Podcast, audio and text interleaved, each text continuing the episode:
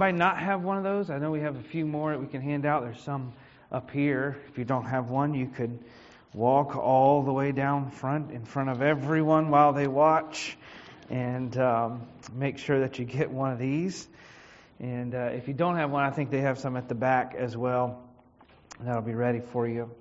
All right, look, if you would, there at your lesson sheet. We're going to be in a number of places in Scripture, but I want you to look at Matthew chapter 5 as we begin tonight. Matthew chapter 5. And we're going to read some verses that will be familiar to us, especially if you've been with us studying Matthew very long over the last few months. And um, we're going to read some of those in just a moment. but as you look there and you have your lesson sheet out, hopefully you have something to write with. If you need to lean over and borrow one from somebody, or I think there's some back at the Welcome Center as well.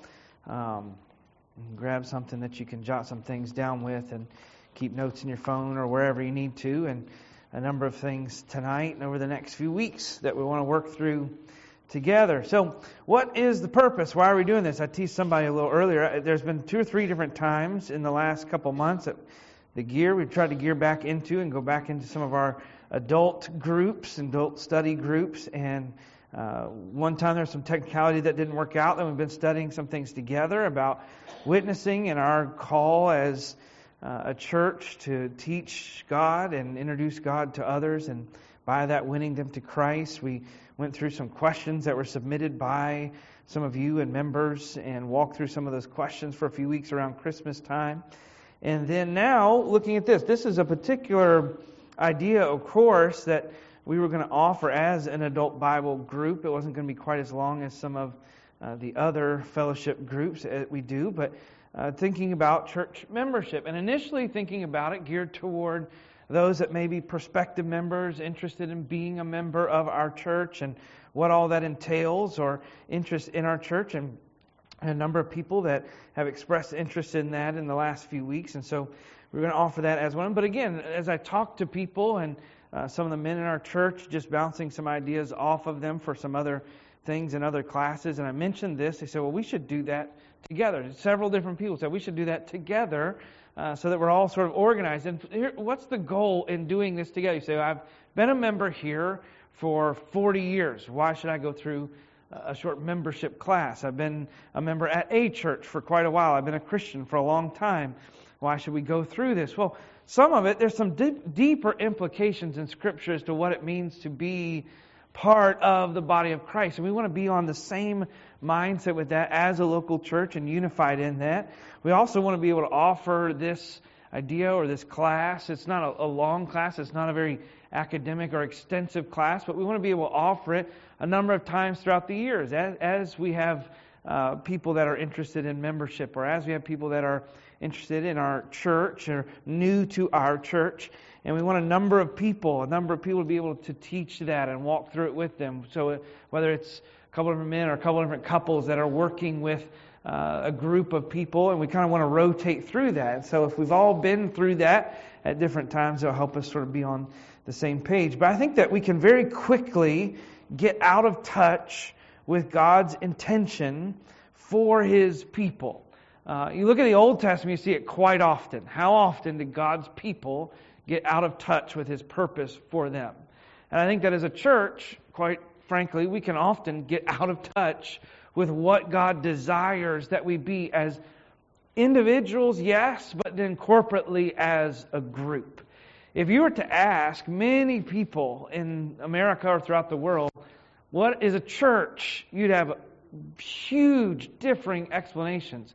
What makes a good church, also huge differing explanations. What does it mean to be a church member? Again, a variety of answers to that. And uh, what are your responsibilities? What are your uh, privileges as a church member? And what does it mean? What qualifies someone as a church member? And what does the Bible teach and say about that? And there's a lot of ways that we can get stretched very quickly apart from what God intends for us to be as people. And so it's a good thing to come back every now and then and ground ourselves to what it is that God instructs that we be as a group of people, as Christians, but as his body. So we're going to walk through this, and I hope uh, we have a good number of people here tonight. And then I know we have a lot of adults down in Kids Club, and I know we have a number of people uh, still traveling or out. I know, unfortunately, we have a few that are sick and ill and be checking up and praying for our church members. That's part of what we do. We care for one another physically. I know we have, uh, I believe it's two or three different families who are traveling, got to their destination, enjoyed time with family, and are ill at their destination. I know one with COVID and one with the flu and a number of different things, but my hope is that in the next few weeks, together as a group, whether it's in person in on Sunday evenings, whether it's kids, uh, kids class, adults, even the workers there, will be able to go back and listen to it. I kind of want us to all walk through this uh, together. And whether if you're a member of our church, that's great. We'll be strengthened in it. If you're not, uh, then I hope that you'll be encouraged to come and be a part of what God is doing here and what He intends for us. And that's the goal for the next uh, few weeks that we have together. All right, let's look, if you would. You have your lesson sheet, and hopefully you can look through and follow that. If you don't, again, if you don't have one, you just came in, I think there's some at the back that you can get and follow along with us. I want you to look at Matthew chapter 5. If you would, Matthew chapter 5. Uh, we studied here quite a number of weeks ago, probably a number of months ago now, as Jesus began teaching his kingdom. And uh, we don't use those words synonymously necessarily, that God's kingdom is also the church. Um, but we know that they are a part of each other, that the church is part of how God's kingdom works and functions. So as Jesus begins to teach about his kingdom, he is teaching us a little bit about how he works, the mind of God. And notice, if you would, as Jesus begins in, ver- in chapter 5, look at verse number 2 that he gets up to a mountain, he begins to, he gets set with his disciples and those following. Verse 2, he opened his mouth and he taught them saying, and then notice this description, Blessed are the poor in spirit, for theirs is the kingdom of heaven. Blessed are they that mourn, for they shall be comforted. Blessed are the meek, for they shall inherit the earth. Blessed are they which do hunger and thirst after righteousness, for they shall be filled. Blessed are those, blessed are the merciful, for they shall obtain mercy. Blessed are the pure in heart, for they shall see God. Blessed are the peacemakers, for they shall be called the children of God. Blessed are they which are persecuted for righteousness' sake, for theirs is the kingdom of heaven. Notice his description there. Um, that does not sound like he, like Jesus is coming to earth to gather a cast of all stars to make the greatest physical force that the world has ever seen. That's not the description that you find here. Notice if you just walk through, maybe your my Bible is just it's not uh, columns, it's line over line, and so mine are all lined up sort of right in a row. The poor in spirit, the mourning, the meek, those that are humble, those that hunger and thirst after righteousness, meaning they realize they don't have it. Those that are merciful, that are pure in heart, that make peace, those that are persecuted. And you see there the first kind of quote that you have Jesus didn't come into the world to merely just start a new group uh, a new social group or a new status. Those were already, mankind's been doing that for quite a long time. But he came to start a whole new kind of community. In a world that focuses on extremes of magnificence at times and brutality at others, Jesus gave his life to start a community that was classified by its beauty. what do you mean by beauty? By all of these different parts of humanity and all these different types of people brought together by redemption under the blood of Christ to be assembled into one unit or one body together. You have there, think about those, we just read the Beatitudes, but you have a blank there, and we'll work on this in a little while if you think of some even now. You can jot some down. But think about the type of people that Jesus welcomed, celebrated, and used to begin his work and ministry. Uh, just think about it. Think of some of the descriptions of some of his apostles uh, some of those that he uh, dearly befriended, some of those that he called to follow him, some of uh, those, everybody from Zacchaeus the tax collector to Nicodemus the Pharisee to Mary Magdalene who lived a life of sin as far as we know it to rough fishermen to religious zealots. He called all sorts of people from all sorts of places to be a part of this thing, this body that he would leave on earth. And we know that eventually he calls it his church. It's the same way you wouldn't start a, a research group uh, to develop a, you know, a new medicine or uh, some new technicality or practice in medicine or medical things with medical school dropouts. You wouldn't do that. You would want the best of the best. Uh, you wouldn't want to begin an engineering project with people that are champions of Lego building, though there's some elaborate Lego building. That's not where you would begin. You wouldn't start a, a, new sports team with people that have just downloaded an exercise app to start the new year and are thinking about changing their diet. That's not who you would start an elaborate, great athletic team with. But Jesus doesn't call us based on, you have a quote there, He doesn't call us based on our strengths. That's not how and why we join the church. And that's one thing we have to think about as we begin as church members and we think about what it means to be a church. We don't join a church or become a part of a, of a body. And I will we'll use this the next few weeks. We don't talk about church as far as a building, a place, a club, an address, or, or a thing in terms of a, a, a physical uh, group or fellowship in this world that functions that way. It's far more than that. Church is people. And we don't come to the church and we don't join the group of people that is the church because of our strengths. And we don't join it because of how we agree. We don't join it because of even how we think. We don't join it or we don't come to it once we have reached a, a certain level of religious ability or knowledge. That's not the way that works. Think about it. We are so different. The church is so different than any other functioning group in the world.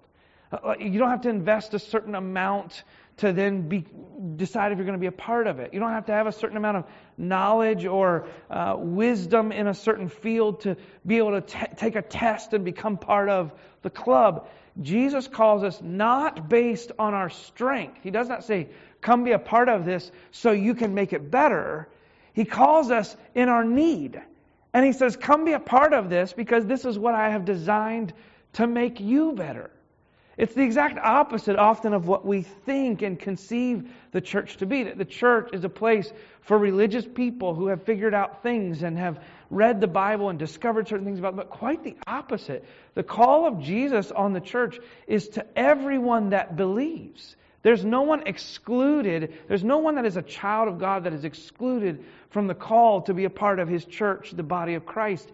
Yes, we will help contribute, and yes, God will use the blessings and talents that He's given us to help accomplish things together. But He first calls us because of our need, not because of our strength.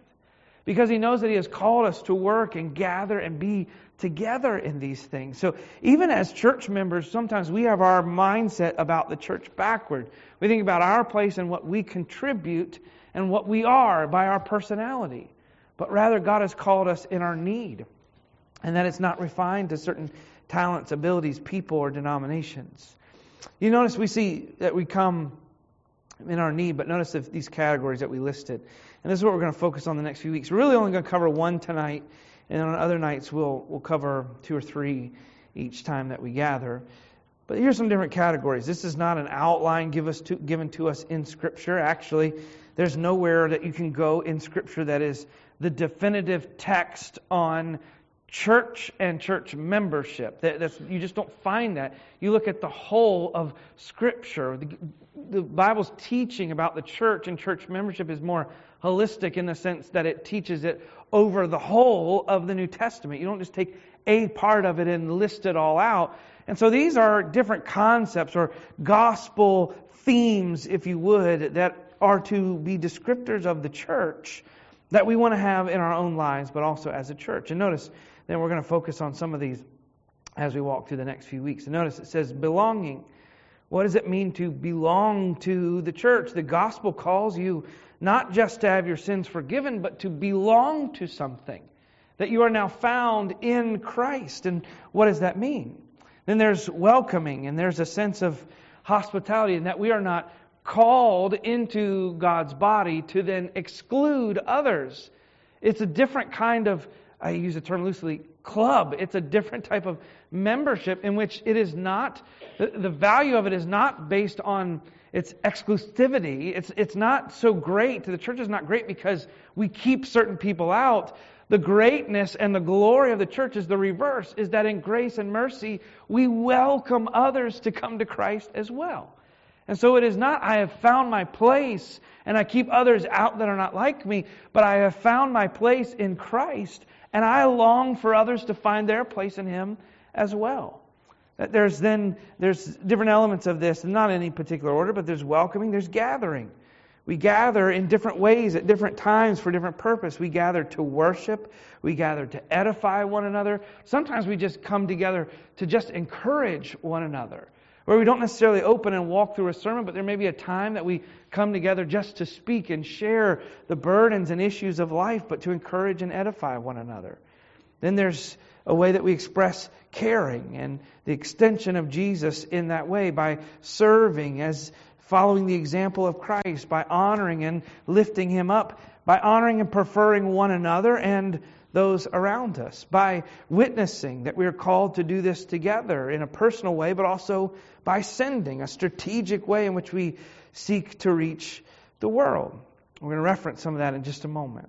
I want you to think about this. It says, We hope that in studying these that we'll gain a spirit of expectancy and a new love with joy in our hearts that instead of finding faults in ourselves, haven't you ever noticed? I don't know if you noticed that. I notice it even in myself a lot. That sometimes my connection to the church is based on my perception of myself. I get as involved as I feel strong in that moment. I do as much as I think I am capable of. But rather than looking at it as a view of myself or even looking down on a view of others, but that we marvel at the privilege that we get to do this together. A place where Jesus is present and preeminent. Have a number of verses tonight, and I may even call on some to read them if we have the opportunity and time. I want you to look, if you would, at Galatians chapter 4. What is the church? Let's start with that question. What is the church? Is the church, is there, a, a, there are different biblical verses that we can take or scriptural verses that we can take and say, this is a fairly refined definition, but again, there's nowhere in Scripture that says, church, here is the clear, crisp definition of this and what it's going to look like in each individual time period and generation. But there are truths that do not change about it. And so we want to focus on those. Look at Galatians chapter 4. Look at verse number 4. In fact, I'll read and I'll leave off at times, and you fill in where I leave off. It says, But when the fullness of time was come, God sent forth his Son, made of a woman, made under the law, to what? Redeem them that were under the law, that we might what? Receive the adoption of sons. And because you are sons, God has sent forth the Spirit of his Son into your hearts, crying, Abba, Father. Wherefore, thou art no more a servant, but a son. And if a son, then an heir of God through who? Christ. So you see, first, that our relationship as a church is not based on how I relate to you. That has nothing to do with what a church should look like. There are times, there are places or people that we, we go to church or we go to a church or body and we sort of classify in our minds by how am I like the others in that church? And there's a different variations. Do they think the same or like the same, the same uh, sort of economic or socio-economic makeup, or is it is it the same age? Is, are they young to a certain point? Are they older? To, are they not too young? Are they in the middle? Are they a blend of all of those things? The Bible never defines the church by any of those ways. Here is just a very short description. He has called you and redeemed us by Jesus Christ in the thing that we have received through him by his blood, by from God the Father through his Son, now left in us by the Holy Spirit. And notice he says we are no more servants, that we do not, and what he means by that is we don't labor for God's affection and the, labor for God's uh, view and relationship with us, but we have it in that we are sons. And if we are all sons, then what does that make us? Brothers and sisters, we are family in Christ. Look, if you would, at Romans chapter 8. Romans chapter 8. So the church, before it ever is a place of gathering, before it ever is a type of gathering, before it can ever be described by its tendencies, by its preferences, by its methods or attributes stylistically, before it's ever defined by any of that. It is defined by the relationship that people have to each other through the Lord. Notice Romans 8, verse 12. Therefore, brethren, we are debtors, not to the flesh, to live after the flesh. For if you live after the flesh, you shall die. But if you live through the Spirit, do mortify the deeds of the body, you shall live. For as many as are led by the Spirit of God, they are the sons of God. For you have not received the spirit of bondage again to fear, but you have received the adoption whereby we cry. Notice here, just like we read a moment ago in Galatians, Abba, Father. It's, it's our perception of our view toward our God. That's what joins us. It says, The Spirit itself beareth witness with our witness that we are the children of God. And if children, then heirs and heirs of God and joint heirs with Christ. If so be that we suffer with him, that we may also that we may be also glorified together. Let's look at one other. Look at uh, 1 Timothy chapter 3. So the church is first a family before it is ever an organization, and, and you could call it that, before it is ever a group of people, before it is ever a chartered governing body of believers, before it is ever any of those things, it is first a family. Notice, if you would, 1 Timothy chapter 3, look at verse 15. But if I tarry long, that thou mayest know how thou oughtest to behave thyself in the, what, what's this phrase? The house of God. Now, that description there is not referring to a building. It is not saying this is how you behave when you are within the walls of the church. There's really not a lot of description, period, about that in the New Testament, primarily because of how they were meeting but how the early church was called to gather together. They didn't own buildings in those sense. They didn't set up auditoriums or sanctuaries or temples. They would sometimes gather within a synagogue if it was a Jewish city and they would worship the Lord there together. It was often within their own houses. So when he says here how you should behave within the house of God, he's not saying this is how you should behave when you gather together in that room that you have paid off or are making payments on on Sunday together. That's not it. This is how you behave within the house, the family. The same way sometimes you refer to your home, it's the makeup of those that you love. Notice it says, which is the church of the living God, the pillar, the ground, meaning the fortress or the bastion of truth. So before we are ever anything else, we are a family, a family that is called the church. And the church as a family, what is our goal? We are the pillar we are the fortress, we are the root foundation of truth that God has left in this world. You see the weight of responsibility building on us as a church. Because it is not just about do you come enough? Do you, do you go enough on Sunday mornings? Do you give enough in the offering? Do you do enough uh, ministries? Do you say the right things? Do you go to the right places? Are you there enough times? It's not about that first. Those things can and will come. It is first. Your, our responsibility as a church is an exciting, thrilling, joyful thing. If I were to say, I want you to join this group, and you're going to come together a couple hours a week, and some of you are going to practice things, a few of you are going to be responsible to keep other one's kids. I mean, that, that doesn't exactly sound, for some of you, for some of us, it doesn't sound like the most thrilling thing. You're going to watch each other's kids. You're going to come together. You're going to sit for an hour, listen to the same guy every week. He's going to talk about some things and tell you what you should and should not do. Then there's going to be some activities, and you have to decide if they're for you or not for you, and if they apply to you, and if they should. You should go, and if you don't go, you should feel bad about not going. You're also going to try to bring other new people into your club. I mean, this almost starts to sound like a pyramid, pyramid scheme if you go up the wrong way. Because if you don't build who we are as a church first on what the Bible tells us we are, it's going to, it sounds miserable, does it not? Like, come, sit in the same room, do some of the same things, contribute financially if you can, do some of the same things together, and then get others to do that. That is not the church. We are first called as a family responsible to one another, not because of what we have done for each other, but because of what God has done for us. We are not beholden to one another because we have acted in a certain way to each other. We are beholden to one another because God has said, if I saved you, you are all part of my family. You are all children of God. And if sons, then heirs, sons of the living God. So we are sojourners. Notice this description. We're a family of travelers that are not yet home. Look, if you would, 1 Peter chapter 2. This is a good one. 1 Peter 2, verse number 11. 1 Peter 2, verse 11. Dearly beloved, I beseech you as strangers and pilgrims. Notice the responsibility gives with it. Sure, abstain from fleshly lust, which war against the soul, having your conversation, meaning your lifestyle, honest among the Gentiles, that whereas they speak against you as evildoers, they may, they may by your good works, which they shall behold, glorify God in the day of visitation. He says, Look, you're strangers. You're traveling through this life and this world, knowing that this life is not your final life, and knowing that this home physically is not your final home.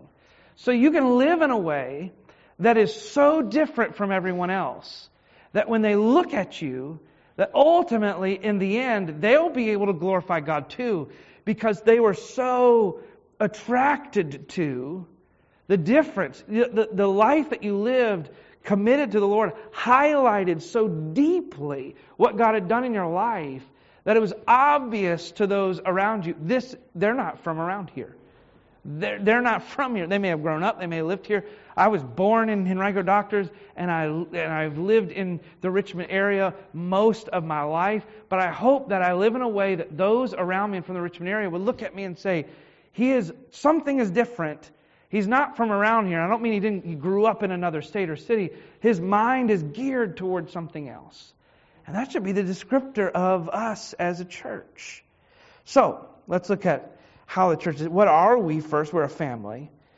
And why is the church then necessary?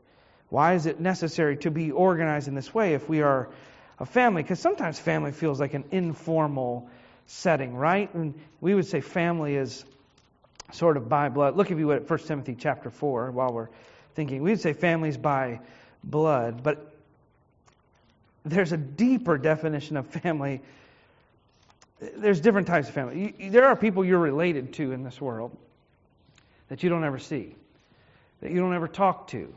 For, for one reason or another. it Could be bad, could be good, could be just your distant cousins or whatever. I don't know. You're related to certain people in this world by blood that you have no relationship with.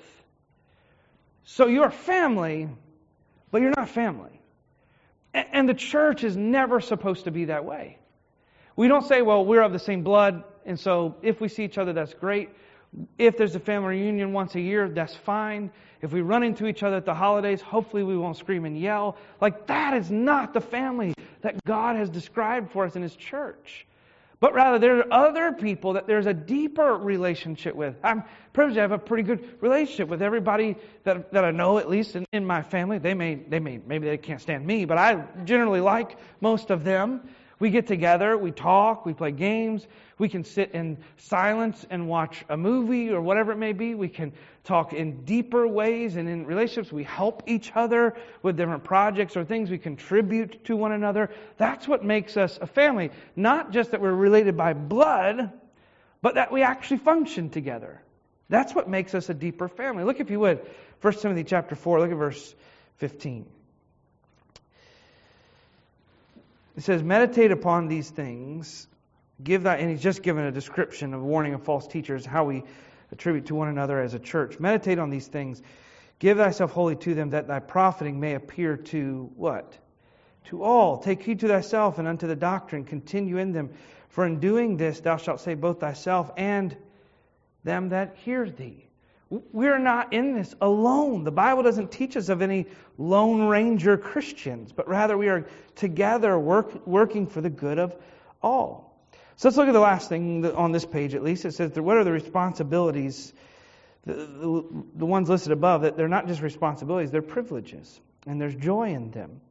So, why is it then that we are often not too thrilled of being part of the church? Some of you, we have a few golfers in the church, and uh, there's different ones of you that have golfed in different places all around the world. I like golf. I'm not very good at it, and I don't get to do it as much as I'd like or as I should if I wanted to be good at it. But I enjoy it. I enjoy watching it sometimes on TV, and there's certain places that they're beautiful. But everyone knows that there is an elusive, exclusive place that every real golfer in the world wants to play one time. Where is it? Just say it. Where is it? St. Andrews. Maybe even more exclusive than that, because I can I can actually get in there. The Augusta National Golf Club. I could have a billion dollars and they will not let me play there unless I am invited to play there. I, I, have to get in. And if I were to get an invitation, I'm not. I heard this week about a man who got the wrong who got an invitation. It was the wrong guy that got invited. He got invited to come play the Masters. Had the same name as a professional golfer. His wife's name is the same, and evidently he lived in the same general region. And he got a letter from the Masters inviting him to come play in the Masters tournament this year. And he ended up contacting the actual golfer. The golfer was terrified because he was supposed to get it by a certain date. He hadn't received it yet. So you can imagine this normal guy who's not a professional golfer, probably not even that good of a golfer, gets an invitation to come play, not just at the course, but in the most exclusive tournament on earth. And think of the privilege. I mean, he's just, woo, he's excited. And if any of us got it, like Mr. Sampson had, had back surgery, and so he's kind of getting back into his golf mode. But I, I guarantee you, if he got an invitation to play at Augusta tomorrow, he'd probably try, or at least he'd go watch. I mean, just thrilled about it. Why is it that we get to be a part of the greatest body that has ever been known on this earth, the body of Christ? And yet, our mentality sometimes is like, well, I'll, I'll do that because I have to. I'll do it so I don't make God upset. I'll do it because other Christians expect certain things. I think there's a number of reasons. You have some blanks there. You can fill it in your own reasons. I've jotted down a few. Maybe some of them will prompt other thoughts in your mind. But why is it that sometimes being part of a church is not so thrilling? Sometimes people have experienced hurt and pain. I think that's maybe one of the number one reasons I ever hear people say, I am a Christian, but I'm not part of a church. One of the number one reasons I ever hear is they're hurt in some way by others, by family, by other Christians, by an action maybe that was inadvertent, by a decision that someone made, by leadership, and even by pastors. And say, I've hurt in this way, and it's a deep hurt, and I don't want to open myself up to that hurt again. Because sometimes the, when the deepest relationships of our lives are severed, it's the most painful.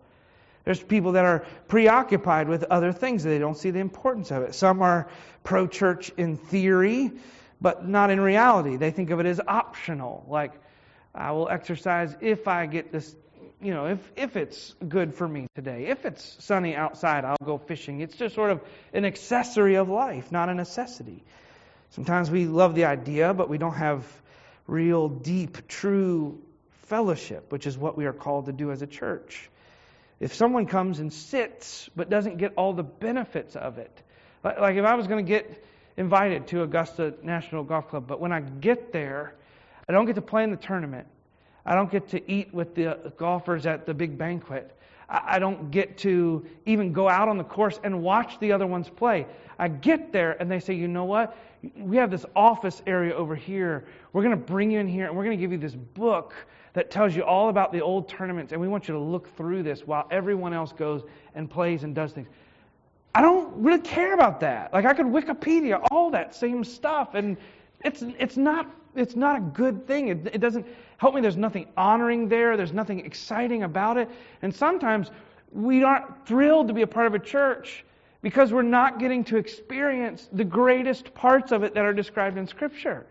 Fellowship with each other real deep relationship with one another, edification that brings us up toward Jesus Christ. If we're not having those things as part of a church, we're not having the part of the church that Jesus intends for us to have first, before all of the other things.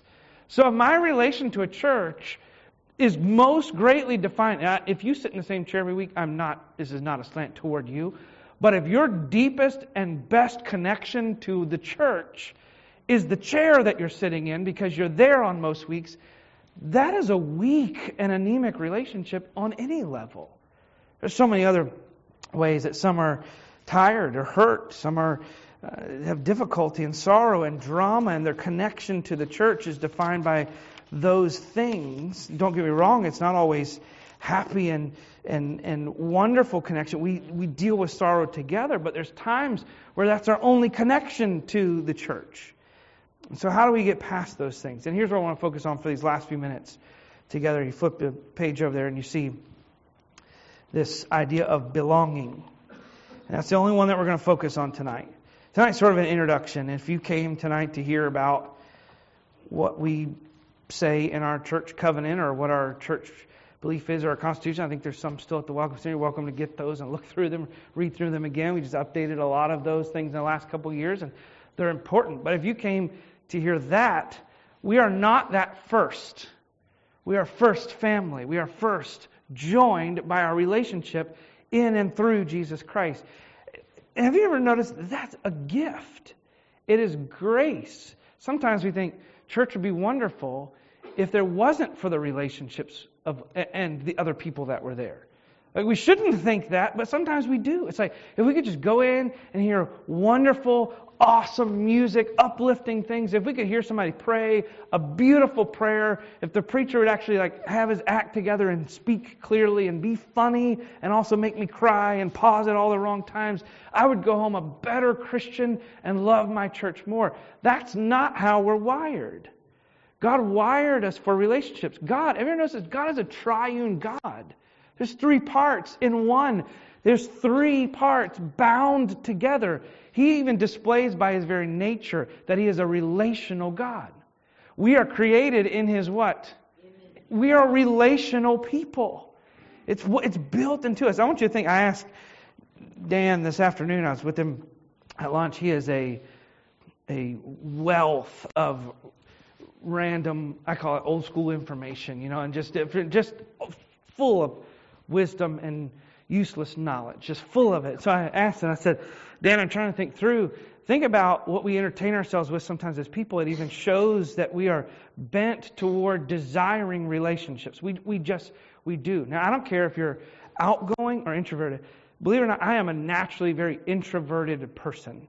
My natural inclination, what, what I think is, that I'd rather be with no one most of the time. Like that's that's just me. Natural. I have to fight through that and what the Lord gives us. But I also recognize that that is not the way that it's supposed to be. That some of that is because of my sin nature. Because in actuality, I am created to have relationship with God and with others. Think about how we entertain ourselves. I wrote down, think about some popular TV shows. Now, what makes a good TV show or a movie? Like a good theme, a, a, driving mystery, there's intrigue, maybe there's laughter, but there's a purpose and a plot that carries from one thing to the next and it, it drives through. It's intrigue and just, yes, this is moving through. It tells me a story. But I want you to think, we think that's what we want. But think about some of the most popular TV shows in American history that are built around a small group of people in a very small environment and we love it. And the storyline doesn't go anywhere. Like Andy Griffith did nothing for seven seasons or whatever it was, really accomplished nothing. Like there was no real mystery or intrigue. Like nothing really changed. I mean, there's a couple characters that came on and went off, but we're entertained by relationships that people had. I mean, think about some of the, one of the most, it says, we look up some of the most popular or the highest rated TV shows in history, MASH. It's just people talking. Cheers. It's all shot in like one room. Like people, society watched uh, acting, fake relationships. Society watched like eight or nine people in one room for a decade and loved it. Why? Because we could connect to the relationship. I say we. I was too young to remember anything really about that show. But there's others. You can fill it in. We watch reality TV shows that are about what? I mean, The Bachelor, The Bachelorette, and who's going to marry who, and who knows who, Survivor, who makes a pact between others. We're not actually watching because anything entertaining is happening. People watch because we're drawn to connections and relationships and how they function. The same thing with social media. We have learned to live independent of one another, but the popularity of social media comes from in our hearts, we have a desire to know people and to be known by people. And in the last decade, social media has offered this really easy way to do that. In fact, it's, I'd say, I would say, in a way, it's a false way to do that. Because I can know others like I can read everything you've done. If you're willing to put it out there, I can read everything that you have eaten and done. The five times that you exercised this year, you posted about that. The four great meals you cooked and the heartburn you got after it. I mean, every, I can know everything about you, but not actually know you. And I desire to be known. Like there are people in the last few years that started, like, their friend group is relatively small, but they've done a few things that have made them popular. And now thousands of people will follow them and they post things online or whatever it may be. I'm not condemning it necessarily, or, but there's this natural inclination. I want to know others and I want them to know me. And so I'm going to post. But the problem with that is I let them know what I want them to know. They let me know what they want me to know. And we don't actually know each other. But Christ calls the church to be the opposite of that. He calls us to know one another and to be known by one another. And so if you or I, if you're a church member, you're part of this church, and you have very little deep relationship with anyone in this church, you are not experiencing what God has called you to experience in this place. It's just not there. there. That's not the intention that God had for you.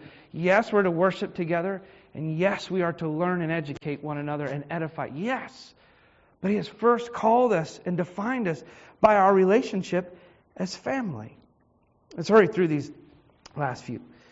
Sin, in the same way that sin breaks our relationship with God, it also breaks our relationship with others.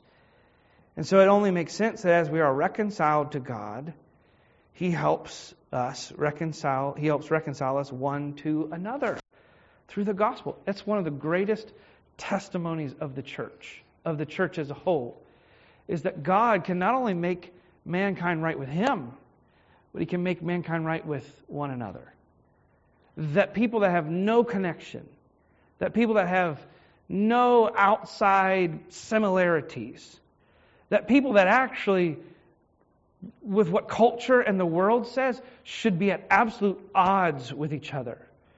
You make more money than I do. You have more leisure than I do. Your health is better than mine is. We're a different race. We're a different culture. We're different people. You grew up in the mountains, and I'm from the flatland. You know, and all these different. That's that's how they describe. You go to West Virginia, they don't trust flatlanders. You know, I have family there. That's the way it works. You, you grew up in a different place. I grew up in a different way. We've had different experiences. There's nothing that should connect us, but Christ overwhelms them all. And so we should be a great testimony, not because we're a church of people that have found other Christians like them. The better testimony of the church is a church that has found Christians that are the stark opposite of them. And yet the gospel unifies and brings them together. The church is a gospel centered community of believers, notice this, who joyfully serve one another. This, this is how Jesus views the church. Believers who joyfully serve one another and advance the mission of Jesus together. So we're talking tonight, you should desire to belong. If you're a Christian, you should desire to belong not to a covenant piece of paper, not to a church roll, and not to a building. You should desire to belong to the other people in this room. You should desire to belong to your family. Like how discouraging, and some of you have experienced this, and I know it must be a painful thing how discouraging must it be for a parent to have a child and the child chooses, I no longer want to belong to you. I no longer want there to be a relationship there. It's, it's discouraging. It would be depressing. And yet, within the church, we should desire to belong to one another. You see, there, the church, as a church, we, what do we as in belonging to one another, what do we accomplish? We are called to carry out the great commandment, which God says is to love God above all things with all your heart, soul, and mind, and to love your neighbor as yourself. This is the first and greatest commandment, and the second is like unto it, joined to it. Love God with all your heart, soul, mind, but love God with everything you are, and love your neighbor as yourself. So together we carry out the great commandment and the great commission, which is to make disciples of Jesus from all nations. I want you to turn, if you would, very quickly as we get ready to wrap up. Look at Titus chapter 2. Titus chapter 2.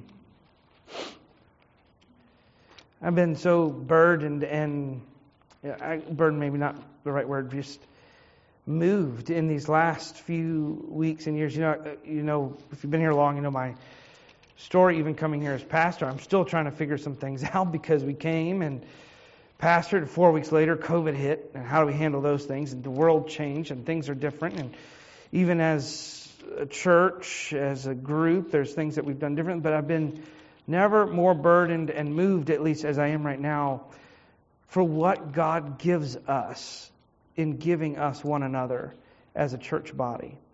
So, these next few weeks, I want, I want you to think, look at Titus chapter 2, verse 14. Look at what should motivate us. Speaking here to Titus, who's pastoring, he's preaching to a church. Notice this phrase, verse 14. He's talking about Jesus Christ at the end of verse 13, verse 14, who gave himself for us that he might redeem us from all iniquity, purify unto himself a peculiar people, zealous of good works. So these things speak and exhort and rebuke with all authority. Let no man despise thee. But notice that phrase. He gave himself for us to redeem us from all iniquity, to purify and call to himself a people. God, J- Jesus Christ, died for this. He died so we could belong to one another. Because apart from him, we cannot. Uh, think about it for a second. As difficult as it is for me to imagine, my son, both my sons and my daughter and my wife, my connection to them without Jesus only lasts to the end of this life. It goes no further. Uh, that's terrifying because I love them. I would give anything for them. I love to be with them. I love, I love the family that God has given to us. He has blessed us in that way. I have other family members extended and direct, but that small unit family. But as deep of a connection as I feel to them, apart from Christ, it lasts while I'm here. And when I die, that relationship goes with me. Unless through Jesus, the power of Christ, not just to save me from hell, but to give me a connection to other people that lasts past the grave. I pray more than anything that my kids will be redeemed, that they'll be saved through Jesus Christ, not just so that they can sit in a church and be members for a long enough time, but because that will let God connect me to them in a deep, eternal, everlasting way. And in the same way that He will give me that through them, if they come to Him, He gives it to us. And you connect to one another, and those in this room, and those that are part of the church, deeper than anyone else in this world that is apart from Christ. You can love your family and those that are blood, but if they are not in Christ, at this moment, your connection to these people is more eternal than anyone else you've ever known or loved. That's the type of relationship that he calls us to. The Bible rejects the idea that we can belong to his universal body without being a part of his local church. It, it rejects that. There's never any indication that someone can be a part of God's outward universal, the church as a whole around the world, without also being part of his local church. It doesn't mean that someone isn't a Christian unless they're a member of a local church, but it does mean that without that, they are not getting what Jesus has called for them to be. We won't go through it tonight, but you have there the idea of membership. That's for you to work on on your own and look at some verses to jot out. But I'll, without reading the verses, I'll give you some of them. You say, well, you know, the, I hear this this um, interjection sometimes. The Bible doesn't say anything about ever joining a church or being a member of a church. You are right. It doesn't. It doesn't say that you sign a covenant and join it and get on put on a roll. It does give flexibility to the local church to decide how best to organize that, I think. But the, what does Scripture what does Scripture say about it? Well, Matthew 18, it talks about church discipline. And it assumes that people within the church are identifiable to one another. 1 Corinthians chapter 5, it talks about expelling an immoral, unrepentant member. To be frank, it's a man who is having an adulterous relationship with his what would be his stepmother. Well, how could you do that unless you're part? How could you kick someone out of that or rebuke them or call them to repentance unless they were identified as being a part of you, being a member one of another? 1 Timothy 5 gives us a list of identifiable, actual people that he refers to Timothy to.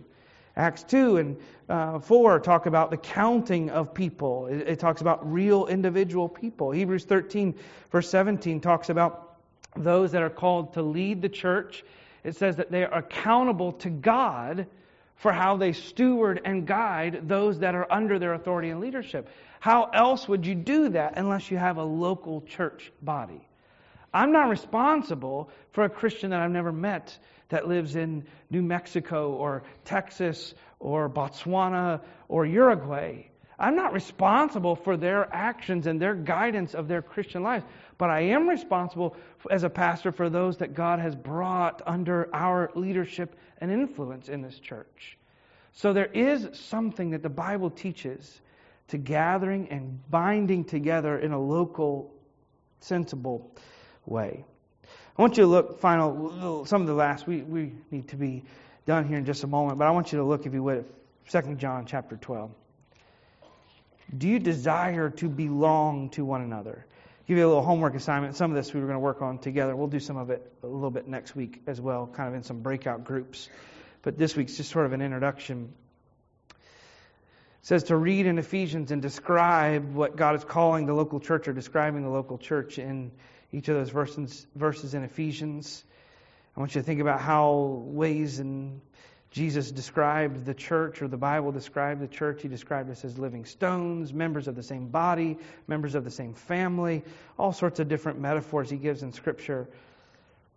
But look at 2 John chapter, excuse me, verse number 12. Notice what he describes them. Having many things to write unto you, I would not write with paper and ink, but I trust to come unto you and speak face to face. Notice this phrase, that our joy may be full. Notice how short, my, um, in my Bible, it's, it's like a half a page. And he writes this letter, and, and it's, like, it's like John, maybe he's going to write a letter like he did in First John, maybe like his gospel, he's going to go a little longer. And he just gets overwhelmed and he says to the point, you know, I could write a lot of things down that you should and shouldn't do, but I want to see you. And I want to talk about this together. And I want to fellowship one with another so that, why? So I can rebuke you and so I can put you in your place so that it'll really stick, so that you'll always remember it. No, here's what he describes I don't want to write everything to you. I want to talk to you face to face. Why?